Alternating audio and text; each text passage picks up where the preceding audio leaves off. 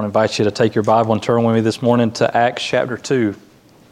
Book of Acts chapter 2. If you are looking in the Pew Bible, you should find it on page 1159. Acts chapter 2.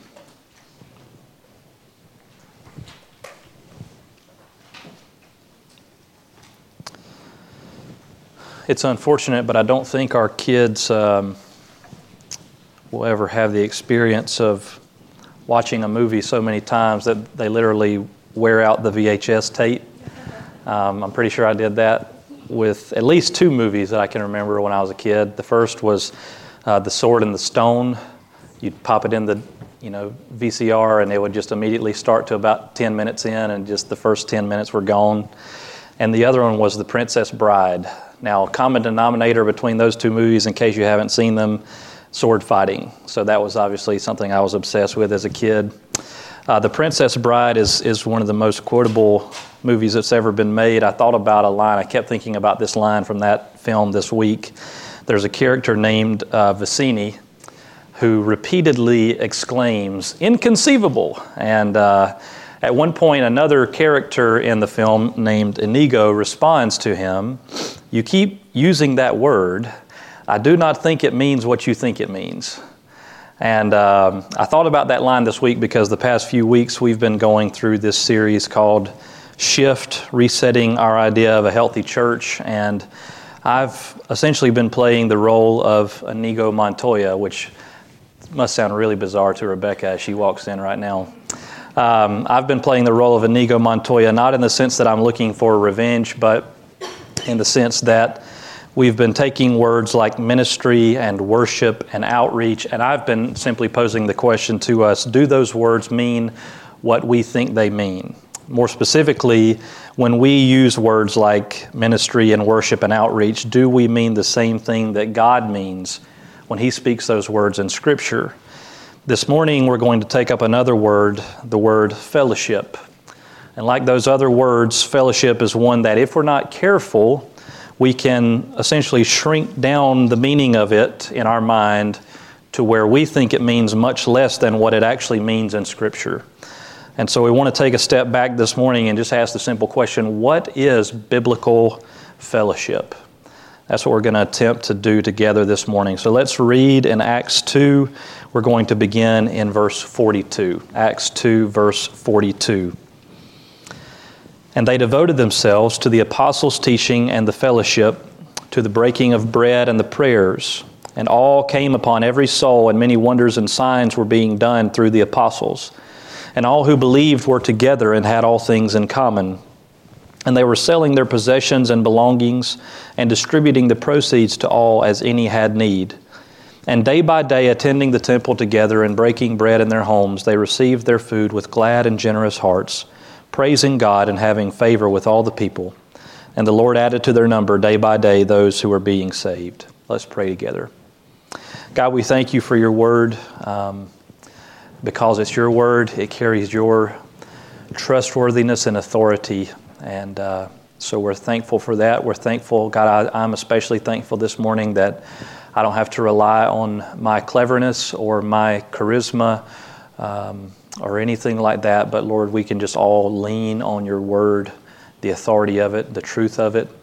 God, help us this morning um, as we consider what biblical fellowship is. God, that we would submit any preconceived ideas we have about fellowship to what you have to say about it in your word. Help us to, uh, to come under that authority. And we pray all this in Jesus' name. Amen.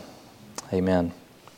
Okay, so what I want to do right at the outset is I want to attempt to give us a definition of fellowship that I think is biblical, from which we can work this morning, and then I want to show you where I see that in God's Word. So here's the definition that we're going to work with today. Biblical fellowship is partnership and participation with other believers. Partnership and participation with other believers.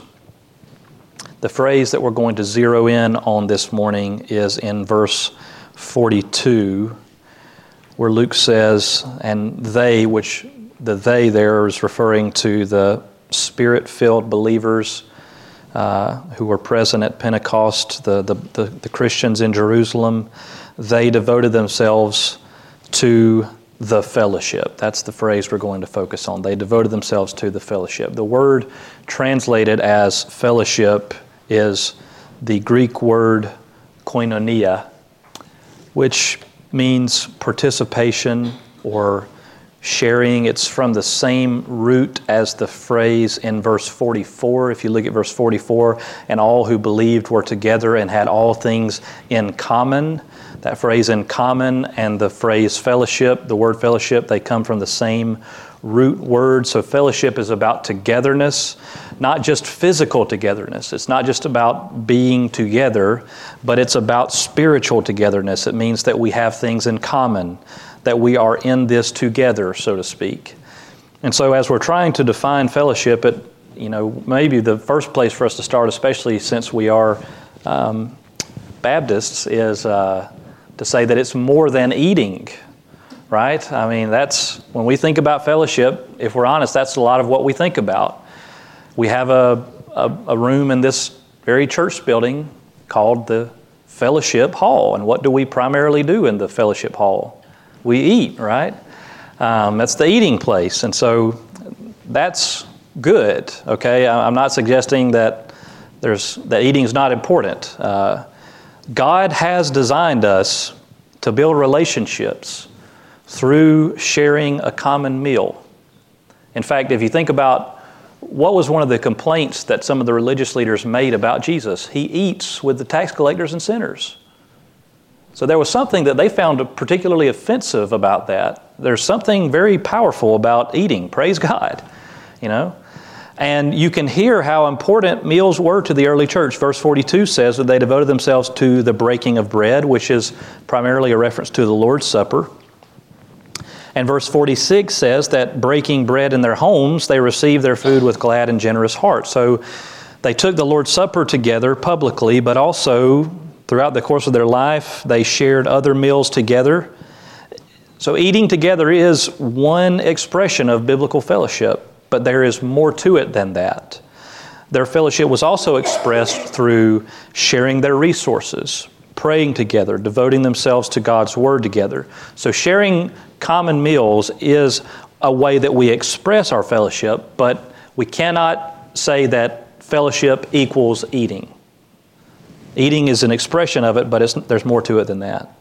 So we need to be careful we don't shrink fellowship down to where it only means eating. Biblical fellowship is about sharing a common identity that there, there may be things that we have in common, but the most important thing we have in common is that we are in Christ. And it means that we share common goals, that we're working toward the same thing. We can partner together to work toward the same goal. So it's partnership and participation with other believers. That's where I get that definition from. So now that we have that definition in our mind, biblical fellowship is partnership and participation with other believers. I want to lay out five purposes of biblical fellowship, and this is going to help us to clarify what biblical fellowship is and what it is not. So, five purposes of biblical fellowship. First, the first purpose of biblical fellowship is sanctification. The purpose of fellowship is sanctification. Now, sanctification simply refers to the process of growing more like Christ. Sanctification means that I have been declared righteous, just as righteous as Jesus is righteous by grace through faith that because I've trusted in Him, God looks at me and He sees the perfect righteousness of Christ. Not because I am truly righteous, but because He declares me to be by grace. Sanctification means that once God has done that in my life, once He has declared me to be righteous, He then begins to make me become more righteous. And so, sanctification is that process of becoming more like Jesus. And what I want us to see together this morning is that that process of sanctification is not just a personal pursuit, it's something the church must pursue together. Now, of course, no believer can be responsible for another believer's sanctification. Uh, if, if I could figure out how to do that, I could probably become the best pastoral guru in the country if I could tell all the other pastors in the country, here's how you can make your people sanctified. And here's how you can make yourself sanctified. If, if I could come to your house and make you put off sin and put on righteousness, I would do it. Um, but I can't. I, I, can't do that. I can't, I can't come to your house and hold your hand and force you to read your Bible every day or pray or any of those kind of things. At the same time, however, none of us are meant to make this journey alone. The, this journey of sanctification is not something that we're meant to walk on our own. Notice the togetherness you hear in Acts 2. When Luke says they devoted themselves to the apostles' teaching, he doesn't mean that individually, that all the individuals went to one of the apostles and, and listened each week. He means that together they corporately devoted themselves to hearing the Word of God proclaimed. The breaking of bread and the prayers, those are things that the church did not just individually but together. And I also want you to notice a small but significant word in verse 42. They devoted themselves to the apostles' teaching and what? The fellowship. Notice the word the. Luke does not merely say that they devoted themselves to fellowship, but that they devoted themselves to the fellowship. In other words, they devoted themselves to the church. Throughout my life, I have been taught the importance of personal devotion, personal quiet time, personal prayer, and so on. And I'm thankful for that emphasis. I know that it comes from a good place. Um, the point is, we don't need to lean on the devotion of our parents or our past or anyone else, but that we each need to pursue Christ likeness. But we need to be careful that we don't begin to think of personal devotion as a substitute for corporate devotion. Those two things are not substitutes for one another, they are multipliers for one another. In our effort to emphasize personal devotion, we need to be careful that we don't de emphasize what a church does together. This has always been the case, or at least in my lifetime, it's always been the case, but it's increasingly true that I can practice personal devotion all on my own. I can pray all by myself. I have access to, I mean, literally almost endless resources of, of good Christian music that I could listen to on my own. Uh, I could certainly listen to much better preaching than is preached in this pulpit. I could go out and get, you know, CDs, podcasts. I can listen to some of the best preachers in the world every week if I wanted to. And I could do that all on my own. The problem is that's not biblical Christianity. That's not what the church did. That's not what the church has done throughout history. When you look over the course of history, Christians have consistently emphasized three categories of spiritual discipline scripture intake. So, in that category would be things like Bible reading, meditation, memorization, listening to sermons, that sort of thing. Prayer, so, and that would include obviously personal prayer, corporate prayer, fasting, songs of praise are oftentimes just sung prayers to God, and then fellowship, being around other believers. Now, people have different lists, uh, but you can pretty much file everything under one of those headings. Now, what I want us to think about is how all three of those categories intersect in the local church. We gather together to hear God's Word. We practice Scripture intake together. We study it, memorize it, meditate on it, sing it. We gather together to pray with one voice and to sing praises to God, to lift our voices in unity to Him. And we gather together to fellowship, to encourage and demonstrate love to one another.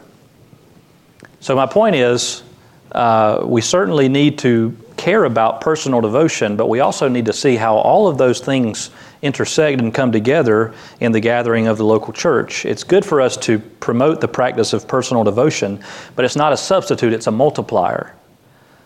So we need to see that personal devotion and corporate devotion supplement and multiply one another.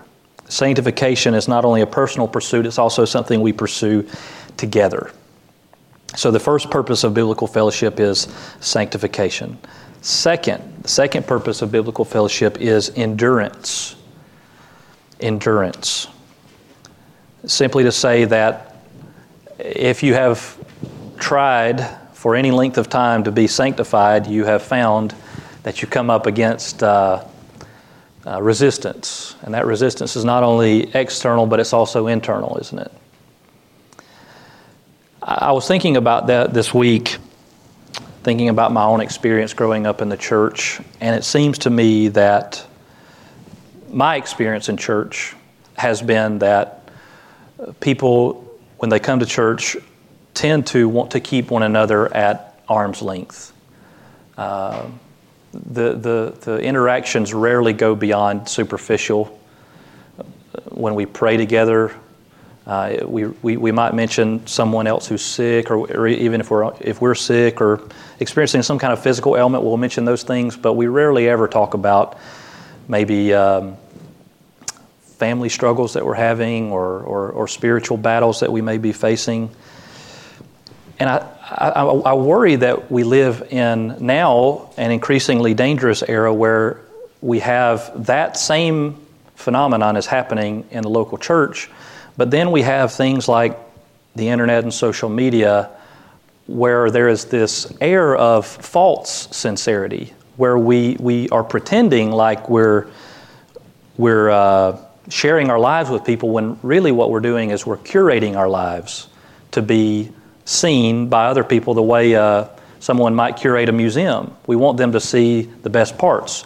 Or we might want them to see the really ugly parts because either way we're just wanting them to, we're wanting to get attention rather than actually sharing our life with them in a meaningful way. It's, it's, it's another way of keeping people at arm's length while pretending that we're being open. And so the reality is the church has always been and continues to be a place where something incredibly countercultural can, can happen if we'll let it. The local church is a place where we don't have to perform. Biblical fellowship means that we, we don't have to remain anonymous, but that we can be known and still loved. And there's a word that we use for that I think probably the best word we would use for when someone is really known and yet they're still loved, the best word for that is family. Because family is where those are the people who know you the best, and yet, as strange as you might be, as weird as you might be, as many tics as you might have, they still love you. That's what church can and should be. That's what God calls us to be. It's, it calls us to be a place where we can be known we can really open our life up to someone and know that they're still going to love us.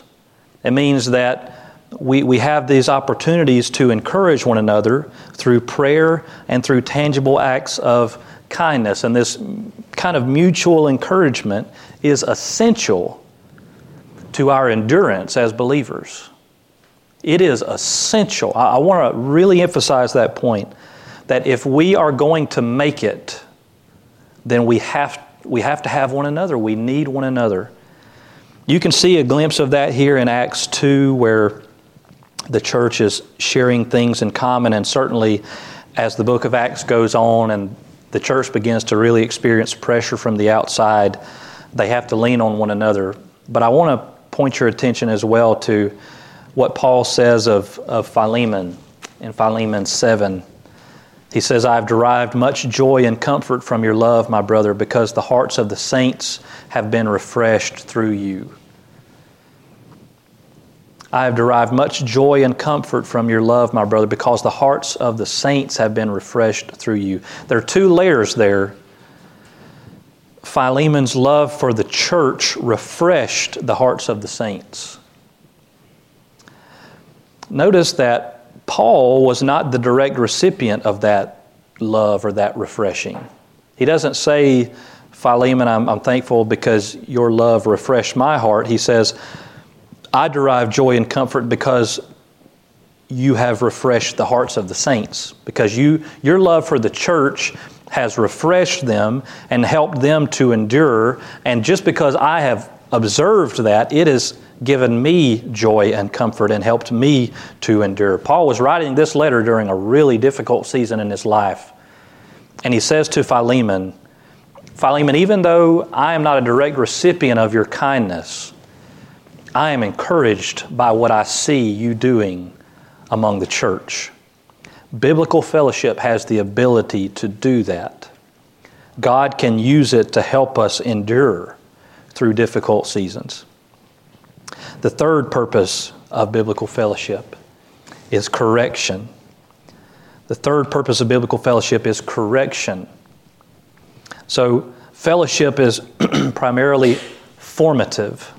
Uh, it helps to form us into the likeness of Christ and to endure what He's commanded us to do. But if we are opening our lives up to one another, we're going to encounter things in one another that are not Christ like. So there are times when biblical fellowship will mean that we need to correct one another, and this too is an expression of our love for and partnership with one another. Now, there are several places in the New Testament that explain how this works, but I want to uh, I want to point us to Galatians 6 1 because this really gives us a sense of how correction fits into biblical fellowship. Galatians 6 1, Paul says, Brothers, if anyone is caught in any transgression, you who are spiritual should restore him in a spirit of gentleness. Keep watch on yourself, lest you too be tempted. Now, in, in Matthew 18, Jesus outlines the process for what to do if, if someone has sinned against you. But here in Galatians 6, Paul is describing a situation in which this person may not have sinned directly against you, but they are caught, as he says, in any transgression. Some kind of transgression they are caught in. In other words, this is not someone who just kind of slipped up and they, they oops, they accidentally did blank or whatever, but there's a pattern of sin that is observable in their life. They are caught in some transgression. And in that case, God commands us to restore him. And when Paul says, You who are spiritual should restore him, he's referring to those who have the Spirit, to those who are being led by the Spirit. In other words, other believers do this. It's not just pastors or church leaders, anyone in the church can do this. And the phrase restore him is really, really important. That phrase, you who are spiritual should restore him, it carries the idea of setting a joint back in place. So the church is described as the body of Christ, right? And in the body of Christ, sometimes body parts get out of line, bones get out of joint, and they have to be restored. You don't, if, the, if, your, you know, if your shoulder gets out of joint, you don't just cut the arm off, right? that would be kind of an overreaction. You, you set it back in joint, but you do that with gentleness because it hurts. And because you know that one day your shoulder might be out of joint and uh, you want them to put your shoulder back in joint with the same gentleness that you did with them. None of us are exempt from this, which is why we're told to do it in a spirit of gentleness, keeping watch on ourselves lest we too be tempted. And in whatever situation, the goal is always to restore. It's not about tearing one another down. It's not about walking around and sort of policing everyone and being harsh and quarrelsome and looking to pick a fight. It's also not about gossip and slander. Those are contrary to Christ likeness and to biblical fellowship. But if we are opening up our lives to one another, we are going to encounter sin in one another. And so, biblical fellowship means not only that we encourage one another positively, but also that there may be times when we need to correct one another gently, when we may need to gently say to someone we love and know, hey, I think you need to rethink this or I think you might need to think about what you said or what you did or what you didn't say or what you didn't do. It means that we're going to need to encourage one another, not only in a positive way, but also to correct one another gently. The fourth purpose of biblical fellowship is mission. Biblical fellowship serves the purpose of mission. You can see that here in Acts 2, how crucial the church's health was to the church's mission after speaking of their devotion to God's Word and to prayer and to one another, Luke concludes in verse 47 And the Lord added to their number day by day those who are being saved. So God used a healthy church to adorn the message of the gospel. The church was healthy, they loved one another, they were devoted to truth and to love and compassion and to partnership, and God used that to draw people to Himself biblical fellowship served the mission of the church. It also serves the mission of the church beyond its own community. The book of Philippians is kind of like a, a God inspired missionary newsletter. Paul wrote it to a church that was a faithful partner with him. And I want you to listen to what he says in Philippians 1. He says, I thank my God in all my remembrance of you because of your partnership in the gospel. And the word partnership in Philippians 1 5 is the same word translated as fellowship in Acts 2.42. The Philippians partnered with Paul in his mission. He says, I'm thankful because of your partnership in the gospel. What does that mean? What does it mean that they partnered with Paul in the gospel? Well, I encourage you to read the book of Philippians sometimes. It's a fairly brief book, and you can get a sense of what it means, but I'll kind of point out a few big picture things. As you read the rest of the letter, you find that the Philippians prayed consistently for Paul. They, they expressed their love for him by praying for him. They supported him financially. He, he explicitly thanks them for how they had uh, helped him, had supported him, and partnered with him financially. And they generally expressed their concern and love for him. In fact, maybe the most famous verse in Philippians 4 is where Paul says, I can do all things through Christ who strengthens me. But do you know what comes right after that? The very next breath, Paul says, I can do all things through Christ who strengthens me, but it was kind of you to share in my trouble. And that word share is partner. It was kind of you to have fellowship in my trouble, in my sufferings. I can do all things through Christ who strengthens me, but it sure was nice of you that you cared enough to partner with me in my trouble. Which is to say that he can do all things through Christ who strengthens him because the church was partnered with him to love and care for him in the midst of his hardships. So the church helped Paul to endure in the mission God had given him. So biblical fellowship serves not only for our endurance in life, but also for our endurance in mission. It means that we're working toward the same goal of making disciples of all nations. And then the fifth purpose of biblical fellowship is God's glory. This should be self evident because all things ultimately are for the purpose of God's glory, but it's important for us to see that our fellowship with one another exists to point the world to the glory of God. Romans 15, Paul says, May God grant you to live in such harmony with one another in accord with Christ Jesus that together you may with one voice glorify God. This is what is at stake when it comes to biblical fellowship the glory of God.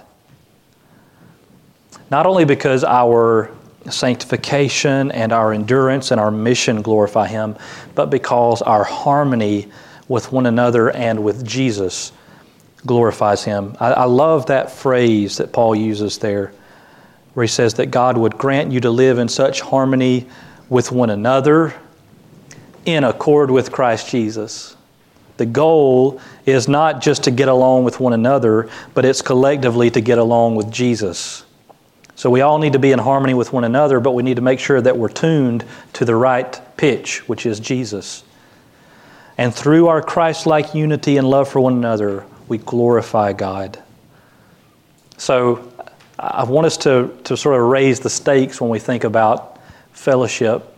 It's not just kind of a nice thing to do, but that it exists for the glory of God. Now, what are some practical things we can all do? I want to give you three practical things that we can all do starting today. First, pray. Pray, pray, pray for other believers. Pray for other believers. This is one of the chief ways that we express our fellowship and our partnership with one another is by praying for one another. I'll give you a couple of examples of this. If you want to increase in your love for someone, praying for them is a good place to start. For one thing, if there's someone in the church that you don't know very well and you want to get to know them, ask them, How can I pray for you? And guess what? You'll get to know them because you'll start to learn about their life. You'll start to learn about the things they care about when they tell you how, they, how you can pray for them. What if there's somebody that you, you don't really like? I've had this happen before. I can remember uh, right when I started seminary, there was a guy in our cohort that I just didn't like. He just rubbed me the wrong way. You know what I started doing? I started praying for him every day. And you know what? We became good friends because it's hard to harbor some kind of ill will or just general dislike towards someone when you're praying for them regularly. So if you have difficulty loving someone, that's a good thing to do. Pray for them. And as you pray for other believers, pray also for the global church. There's a very simple discipline that I want to commend to you. It's something that I try to do myself. I don't always do it, but I try to. Whenever I see some kind of news event about something that's happened out there in the world, whether it's a wildfire in California or a tornado in Texas or a mass shooting or a terrorist attack or some kind of geopolitical development I try to discipline myself as I'm processing that story to pause and consider how is this that I'm hearing about, how is it going to affect my brothers and sisters in Christ in that part of the world? How are those wildfires in California going to affect churches, believers there? How is the fact that the United States withdrew troops from Syria going to affect believers in that part of the world? How is uh, that mass shooting that happened in wherever it happened this week? How is that going to affect believers wherever that is? Um, perhaps some of them were directly impacted by whatever happened. Perhaps it will give the church there an opportunity to minister, uh, an opportunity for the, the gospel to advance. We all have lenses through which we view the world, but we need to try to discipline ourselves to let the primary lens be not American or, or partisan, but as followers of Christ. So that's one way we can practice practically biblical fellowship is by, um, by praying for other believers, both believers that we know and even for believers that we may not know. Um, the second uh, practical thing we can do is we can give for the mission of the church. Give for the mission of the church. I, I, I get squeamish talking about money. I don't like talking about money. I shouldn't get squeamish, but I do. Jesus taught a lot about money. There's a lot of talk about money in the Bible, but you know, you know, so many people take advantage of it, and I don't want to ever come across that way. But you cannot escape the fact that one of the ways the New Testament church expressed their fellowship with one another was through mutual financial commitment. I'm not suggesting that uh, we need to all go sell everything and redistribute it, or anything like that.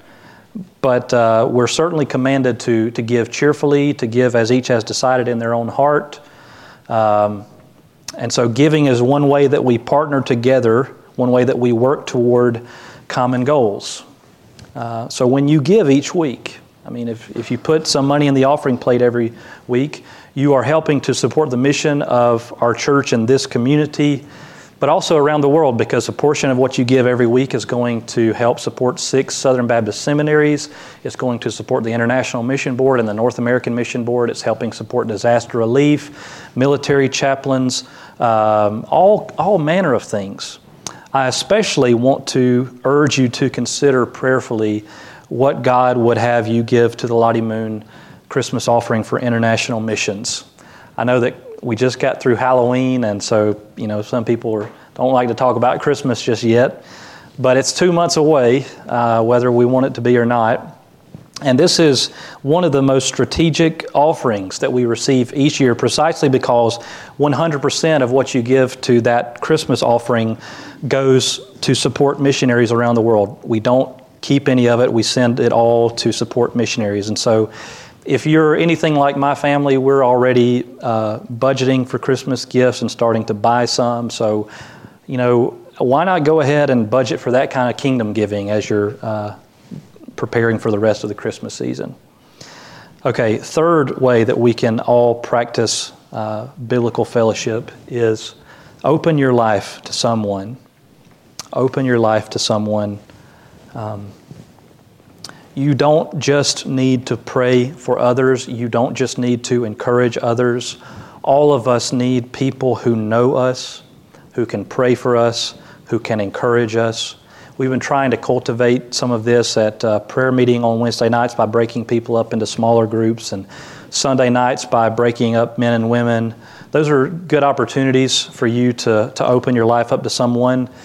Ultimately, however, it's, it's up to you. And I want to just simply suggest to you that it is, it is humbling. You, you have to humble yourself to do that, to let someone in, because it means that you're, you're confessing, I'm not entirely self sufficient. Uh, I do have struggles. There are things that I need you to pray for me about. I do need, you know, there are ways that you could encourage me, maybe even ways that you could correct me or give me some wisdom. So I want to encourage you to do that, to think about uh, someone to whom you can open up your life, someone who can uh, be someone who knows you, who can pray for you, who can encourage you in personal ways, not in vague ways. You need to exercise some wisdom in choosing uh, to whom you would open up your life, but I, I want to encourage you. We have not been designed, God has not designed us to hold one another at arm's length. He has not designed us to keep relationships superficial. For the glory of God and for the good of your own soul, let someone in. We're going to sing a hymn of invitation in just a moment, and this is our opportunity to respond to God's word.